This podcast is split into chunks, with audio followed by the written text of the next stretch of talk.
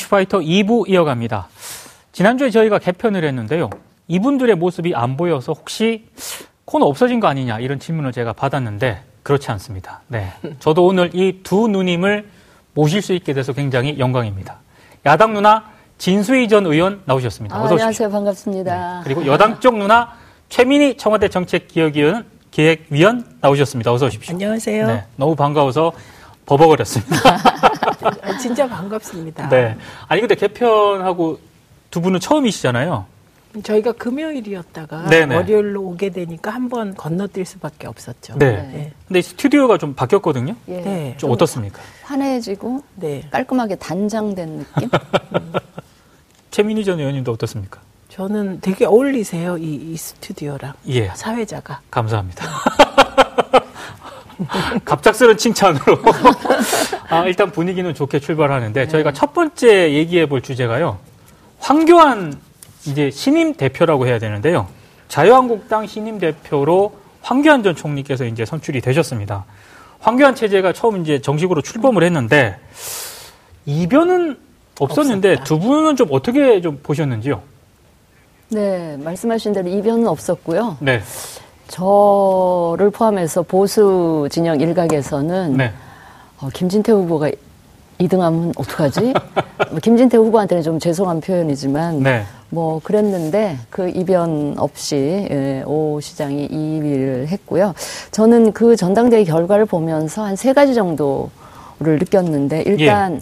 태극기 집회 그 세력 들이 목소리 큰 거에 비해서는 아. 그렇게까지 큰 영향력은 예, 가지고 있지 못하다 하는 거. 그다음에 네. 두 번째는 옥중에서 박근혜 전 대통령이 한마디 했음에도 불구하고 그게 전대 별, 그러니까 음. 그러니까 전대 친박 의원들한테 별로 영향이 없었다 하는 점. 네. 그다음에 세 번째는 역시 그 당원이든 일반 국민이든 정치에 있어서는 신인을 좀 선호하는 아. 그런 게 있고 그런가 하면 이제 보수 정당의 대표이다 보니까 좀 안정감 이 있는 후보 이제 네. 그러다 보니까 이제 총리를 지내 법무장관이나 총리 지낸 그 황교안 후보가 그 점에서 좀 점수를 많이 받지 않았나 음. 뭐 그런 정도 생각을 해봤습니다.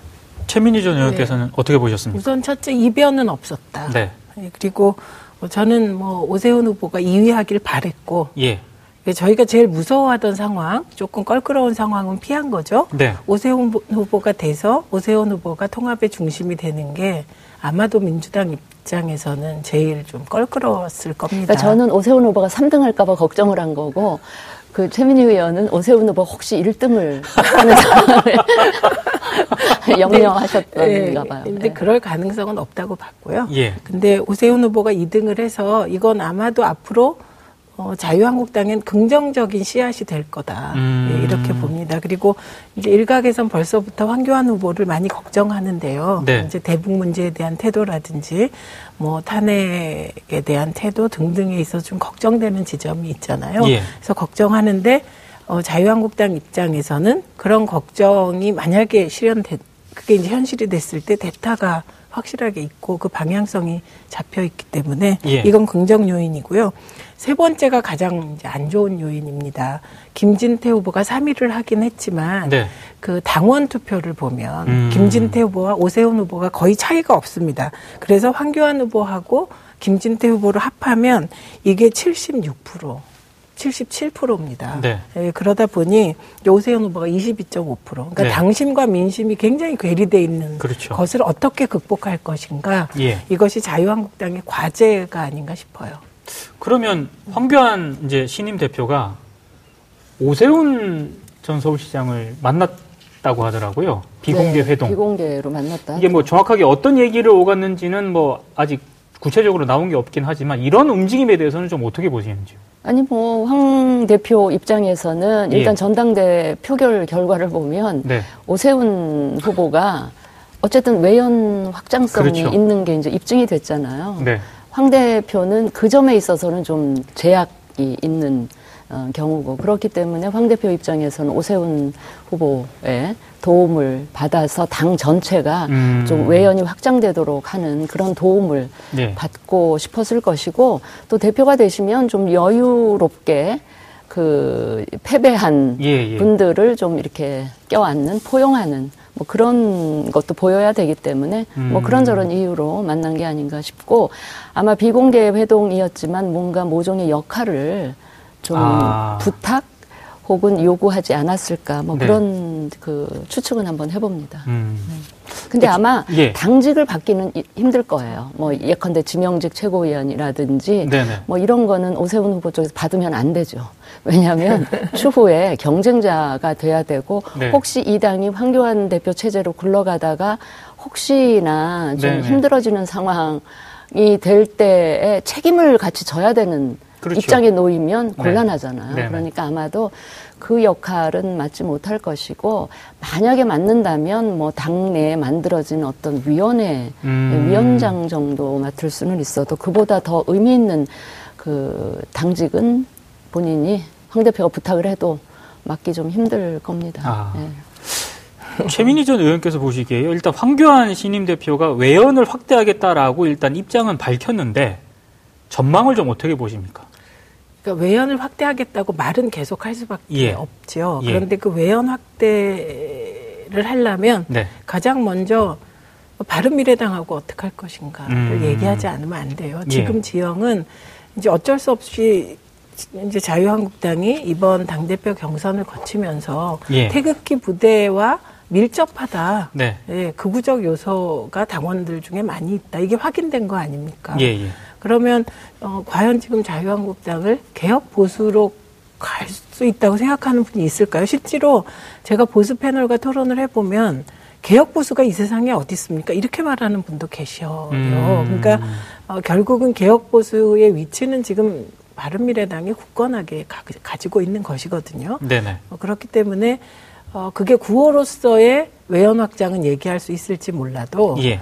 그 실질적인 외연 확장을 하려면 바른미래당과 통합을 하든지 연대를 음. 하든지 그 문제가 해결되지 않으면 예. 사실상 외연 확장은 어렵습니다. 그러니까 지금 통합이라는 굉장히 정치력을 요하는 그런 네. 과제를 황교안 후 대표가 앞에 놓고 있는데 예. 정치 신인으로서 그런 통합을 주도하기는 굉장히 힘들 것이다. 음. 이렇게 봅니다. 그러니까 그 외연 확대라는 게 지금 한국당이 더 오른쪽으로 가는 외연 확대는 아닐 거 아닙니까? 그렇죠. 네. 결국 중도로 외연 확대를 의미할 텐데 예. 그러면 중도 쪽에 결국은 지금 개혁 보수를 에, 향하고 있는 그분들을 이제 껴 안아야 되는 거잖아요. 네. 그리고 이제 분명히 외연을 확장하려면 좌표를 내가 이 당을 어느 방향으로 끌고 가겠다는 좌표를 분명히 찍어야 되잖아요. 음. 그게 꼭 무슨 이념에 치우친다 이런 게 아니고 네. 좌표를 딱 찍고 우리는 이쪽으로 가겠습니다라고 이야기를 해야 유권자들이 국민들이 아, 저 당이 저리로 가려고 하는구나. 그러면 내가 지지를 하겠다. 아니면, 아, 나하고는 생각이 다르다. 뭐 이런 그렇죠. 결정을 할 거 아닙니까? 판단을. 예. 그러려면 좌표를 찍어야 되고, 지금은 이제 중도 쪽으로 오는 게 외연 확대인데, 과연 이 황교안 대표가 후보 시절 보였던 이런저런 그 말씀들이 네. 과연 그런 것과 잘 매치가 음. 될지는 저는 모르겠습니다. 후보들이 통상 선거 때 하는 이야기와 실제 자신이 당선된 이후에는 쪼, 조금 다를 수도 있거든요. 그렇죠. 그러니까 대표가 된 지 뭐 불과 뭐 한 사나흘 일주일도 채 안 되셨기 때문에 네. 앞으로 이제 인사를 한다든가 음. 어, 현안 이슈에 대해서 어떤 목소리 로 당을 예, 의견을 모으면서 끌고 가실지 저는 당분간은 좀 지켜봐야 아하. 제 입장에서 판단을 좀 할 수 있을 것 같아요. 근데 오늘 이제 그 이정미 대표를 만났잖아요. 예, 예. 두 분이 설전을 주고받은 내용을 보면 네. 음, 좀 역시 사람이란 본질이 잘 안 변한다고 섹스피어가 그랬거든요. 예. 예. 그걸 근데 그 과연 국정원 댓글이랑 음. 드루킹의 댓글이 무슨 차이가 있냐 이렇게 황교안 대표가 말씀하시는 걸 보고 네. 진짜 공안 검사시구나 음. 이런 생각이 들더라고요. 그리고 오늘 이제 좌파 포퓰리즘 독재를 예. 뭐 막겠다든지 가짜 평화라든지 이것을 대여 공격 공격의 포인트로 삼겠다는 거 아닙니까? 예. 그러니까 이게 이거 보면 홍준표 대표가 전 대표가 한 말하고 똑같은 거예요. 음. 그래서 아마도 어, 외연을 확장하려면 이런 홍준표 전 대표와 똑같은 지향점을 가지고는 외연 확대는 어려울 것이다. 네. 그래서 이 점이 지금 자유한국당의 딜레마인 것 같습니다. 황교안 음. 대표의 그 어떤 공안 검사가 황교안 대표 가장 오래 한 일 아닌가요? 예. 그러니까 거기서 벗어난 정치적 좌표를 설정할 수 있을까? 음. 이거에 저는 캐시온 마크를 강하게. 근데 그 외연 확대도 지금 황교안 체제에 던져진 과제지만 당 내부 혁신도 과제거든요. 근데 그 가늠자가 될 게 김진태 의원하고 김순례 의원, 이른바 그5.18 망언에 대해서 과연 징계를 할 수 있을 것인가? 어, 할 수 있을 것 같으세요? 네. 아니 지금 한국당이 예. 뭐 통합 혁신 이제 두 개를 기치로 내걸었는데 이거는 한국당만의 뭐 독특한 그게 아니고요. 모든 예. 정당들이 예. 대강 뭐 새로운 지도부가 꾸려지면 우리는 통합과 혁신으로 나아가겠다 이렇게 하는데 네. 과연 한국당이 통합에 더 방점을 찍을 것인가 혁신에 더 방점을 찍을 것인가 예. 하는 거를 저는 바로 그 5.18 그 폄훼 발언에 대해서 당에서 어떤 징계, 유보했었던 징계를 네. 어떻게 결론을 내느냐 하는 거가 하나의 가늠자가 네. 아, 될 것 같아요. 만약에 혁신의 방점이 찍혀 있다면 뭐 본인들한테는 가혹하더라도 음. 그 이종명 의원인가요?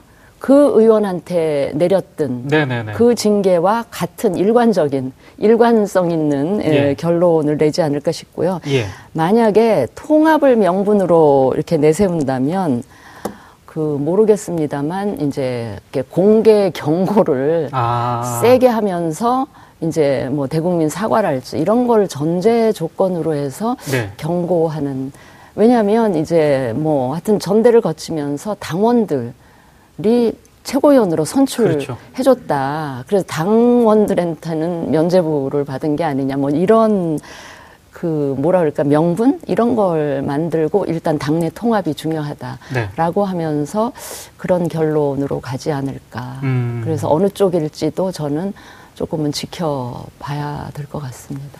최민희 전 의원은 징계를 한다 안 한다. 제 감각으로는 못할 것 같아요. 아, 못할 것 예, 같다고요? 예, 예. 왜냐하면 예. 그 당 대표 선거라는 것이 네. 그리고 당 최고위원 선거라는 것이 당원들에 의해서 선출되는 민주적 절차거든요. 네. 그러니까 이 민주적 절차에 의해서 당선된 최고위원을 최고위원은 이미 과거의 잘못을 그 경선 과정에서 드러내놓고 음. 심판을 받은 것이거든요. 네네. 그래서 최고위원에 당선된 사람을 징계할 수 있을까? 예. 그다음에 김진태 의원의 경우도 3위를 했지만 형편없는 득표가 아니거든요. 네. 당내에서 21% 이상을 받았으니까 의미 있는 득표를 한 음. 것이거든요. 예. 그래서 음, 저는 못할 것 같고 네. 이 원죄를 안고 갈 것 같습니다. 아하. 그러면 이종명 후보에 대한 징계는 없었던 일이 될까요? 네, 그것도 조금 음. 그 궁금하고요. 네. 아무튼 황교안 신임 대표가 어떤 내용으로 당을 혁신할지는 저희가 뭐 일단 황 후보는 왜 전대 과정에서 황세모라는 별칭을 예. 얻었잖아요. 네네네. 네, 네. 아마도 어 그거는 절차대로 윤리위원회가 결정할 일이다. 아, 이렇게 윤리위원회 그쵸. 토스하고 본인은 약간 세모적인 음. 그러니까 햄릿, 입장. 햄릿형 리더십이 다시 이렇게 우리가 햄릿형 햄릿형 리더십을 다시 목도하지 않을까 싶습니다. 아하, 알겠습니다. 아 지금 시간 관계상 다음 주제로 좀 넘어가야 될것 네. 같은데요. 일단 저희가 본격적으로 얘기해 볼 주제는 한미 군사 훈련 종료된 이 주제인데 그 전에 어, 지난주에 세계사적인 어떤 주목을 받았던 세계적인 주목을 받았던 이른바 베트남 하노이 선언이 합의가 불발이 됐거든요. 두 분께서 이거 어떻게 보셨는지가 궁금합니다. 많은 분들이 예측했던 것과 굉장히 다른 그렇죠. 결과가 나오면서 뭐 저 포함해서 많은 분들이 충격을 받았는데 예. 그러니까 사실 그 전에 나오는 이야기들을 쭉 종합해서 빅딜까지는 아니더라도 네. 그 small deal 정도는 되지 않을까 그랬는데 no deal로 그렇죠. 끝이 났잖아요. 예. 저는 근데 이제 결과론적인 얘기지만 되돌려보면 군데군데에서 좀 그런 시그널들은 있었던 것 같아요. 아. 일단 1월 달에 스티븐 비건 그 협상 대표가 그 스탠포드에서 강연할 때 네. 계속 beyond 영변이라 해서 영변 플러스 알파를 굉장히 강조를 했고 또 로드맵도 강조를 했단 말이에요. 예. 그런 게 있었고 그다음에 실무 협상 과정에서 흘러나온 얘기 중에 이 비핵화에 대한 개념 규정이 서로 양측 음. 간에 합의가 되지 않고 있다 이런 얘기가 흘러나왔거든요. 예. 그리고 결정적으로 첫날 있잖아 2월 27일에 그 두 분이 단독 아, 둘째 날이구나. 둘째 확대 회담 날 들어가기 전에 예. 단독 회담 예. 들어가기 전에 공개 세션 있잖아요. 예. 거기에서 예. 트럼프 대통령은 아 나는 속도가 중요하지 않다. 계속 그걸 강조했었죠. 그걸 강조하는데 김정은 위원장이 옆에서 그걸 듣고 있다가 아 우리는 속도가 시간이 없는데 뭐 네, 이런 네, 얘기를 네. 좀 말끝을 흐리면서 그 상황이 제가 그날 그걸 보면서 되게 마음에 음. 걸렸었는데 예. 보면 군데군데에서 그런 시그널들은 있었다고 보고요. 예. 저는 그렇게 된 게 결국은 북한 쪽에서 그 영변 핵폐기 라는 말하자면 예. 미국이 보기에는 중고 상품을 마치 신상품인 것처럼 포장해서 신상품 가격처럼 세게 불렀고 미국에서는 도저히 그 받을 수 없는 가격이었고 음. 그 플러스 미국의 이제 국내 상황, 네. 그다음에 볼턴 보좌관이 마지막에 합류한 것 등등이 이제 다 부분적으로 영향을 아. 미쳤고 아주 핵심은 영변 핵폐기에 대한 북한이 내놓은 가격. 예. 미국은 그거 도저히 못 받는 뭐 이런 음. 상황이 이제 그런 결론을 만들어낸 게 아닌가 싶습니다. 최민희 전 의원께서는 어떻게 보셨습니까? 그 이제 이 결렬되고 나서 예. 그 트럼프 책의 한 구절이 돌아다녀요. 네. 언론을 이용하는 방법. 아, 예. 네. 그래서 언론을, 언론인 우리를 이용하면 나도 언론을 이용하겠다. 네네. 그래서 더 주목받는 법에 대한 네네. 그러니까 그것대로 그대로 한 겁니다. 예. 그러니까 코원 때문에 그 미 국내 상황이 안 좋았고 검색어도 예. 코원이 1위였는데 결렬되고 나서는 속보로 결렬이 뜨면서 예. 잠시 동안 코원이 사라져 버렸다는 거 아닙니까? 잠시 동안 예. 사라졌죠. 예. 그리고 네. 이후에도 맥이 좀 빠진 거죠. 예. 그래서 그 트럼프 대통령 입장에서는 나름의 국내적 혹은 대북 관계에서의 전략을 가지고 결렬시킨 것 같습니다. 음. 예, 그런데 오늘 이제 볼턴이 얘기하기를 예. 김정은 위원장한테 문서를 줬다. 네네네. 영문 문서 하나, 한글 문서 하나 아, 줬다. 그래서 이제 어, 대화가 계속되고 계속되지 않고는 김정은 위원장에게 달렸다. 이런 얘기를 했더라고요. 예, 예. 그러니까 제가 그걸 보면서 하, 진짜 역사는 직진하는 법이 없구나. 음. 나선형으로 역사가 발전해 간다는 건 진짜 진리구나. 어떻게 갈지 모르지만 네. 이런 생각했고 그다음에 조금 좀 낯선 풍경을 보게 됐습니다. 북한의 이용호 외무상과 최선희가 예, 예. 기자회견을 한 거예요. 그렇죠. 과거 같으면 이렇게 결렬되고 나면 그냥 센 성명서가 나와서 그렇죠. 뭐 늑다리 미치광이 뭐 이래야 되는데 네. 그러니까 북한의 태도가 굉장히 바뀐 겁니다. 음. 그러니까 판을 깰 생각은 미국도 북한도 없구나. 이건 네. 전 세계에 확인시켜 준 것 같아요. 음. 그래서 어 그리고 이제 또 하나 중요한 시사점이 그러니까 김정은은 트럼프에게 더 이상 핵 실험과 예. ICBM 도발은 하지 않겠다. 예, 그러리라고 믿는다. 이렇게 예. 트럼프가 얘기했잖아요. 동시에 그 북한이 그렇게 그 폐쇄하지 말라고 했던 한미 군사 연합 훈련도 네. 어, 과거에 과거의 것들은 하지 않겠다. 네. 그리고 지금 조금 축소해서 새로운 이름으로 한다는 거 아닙니까? 예, 예. 그러니까 양 정상이 합의한 최소치는 예. 사실 우리가 미사일 도발 한 번 있고 북핵 실험 할 때마다 정말 한반도는 특히 대한민국은 그렇죠. 불안에 휩싸였잖아요. 예. 근데 어, 미사일 도발도 없고 핵실험도 없는 이 상태. 그러니까 요 상태는 합의가 된 것 같습니다. 그래서 군사훈련, 음. 한미 군사훈련도 줄이고. 예. 그리고 이제 북한에 문서를 줬다고 하니 이제 북한의 태도를 지켜봐야 되겠고, 음. 어, 그 사이 이제 과연 문재인 대통령이 예. 어떤 촉진자로서 역할을 할지. 네.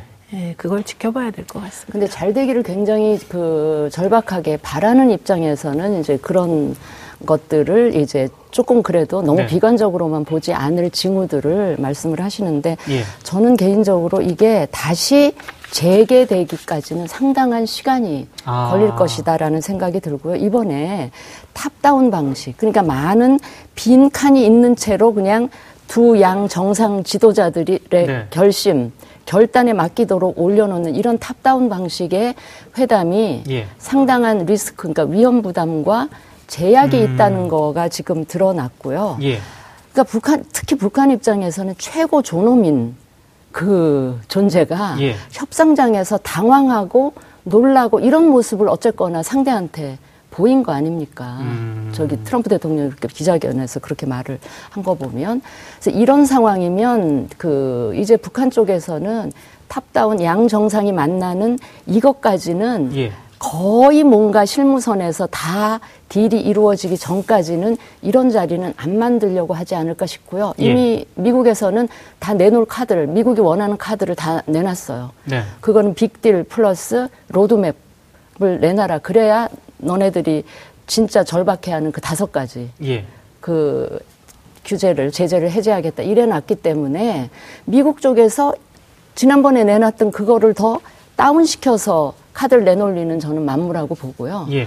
북한 쪽에서는 영변 플러스 알파인데 그 알파가 북한이 도저히 받기 힘든 음. 그런 것들이기 때문에 저는 이게 양 정상이 다시 3차 북미회담이라는 이름으로 다시 앉기까지는 상당한 시간 그리고 진통이 있지 않겠나 하는 아. 걱정을 좀 해봅니다.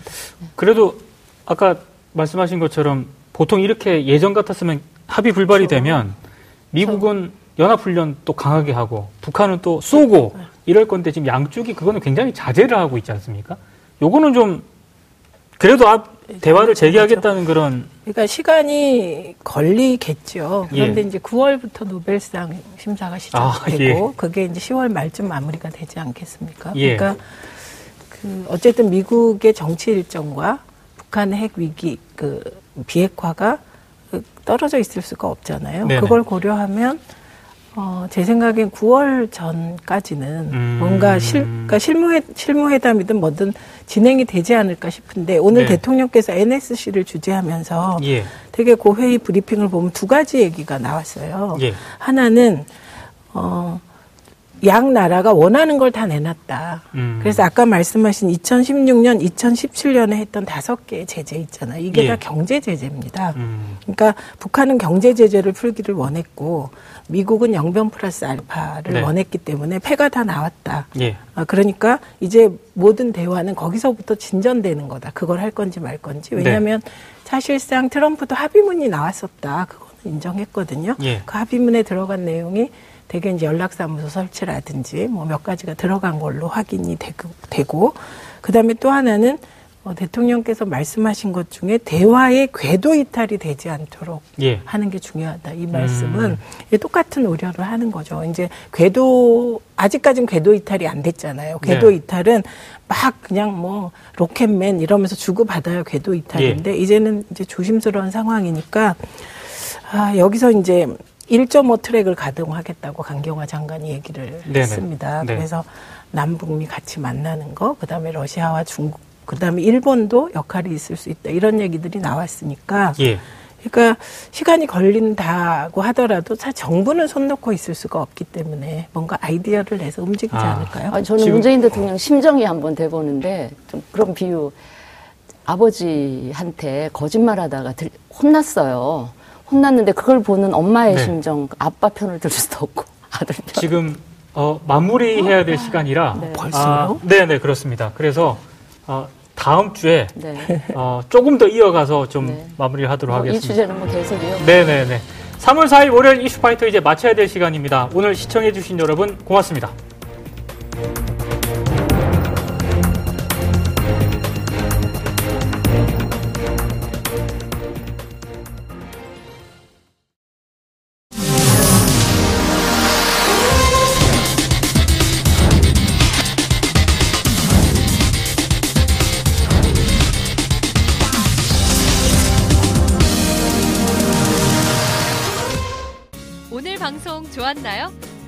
대한 응원 이렇게 표현해주세요. 다운로드하기, 댓글 달기, 구독하기, 하트 주기. 더 좋은 방송을 위해 응원해주세요. 다운로드하기, 댓글 달기, 구독하기, 하트 주기. 기억하셨죠?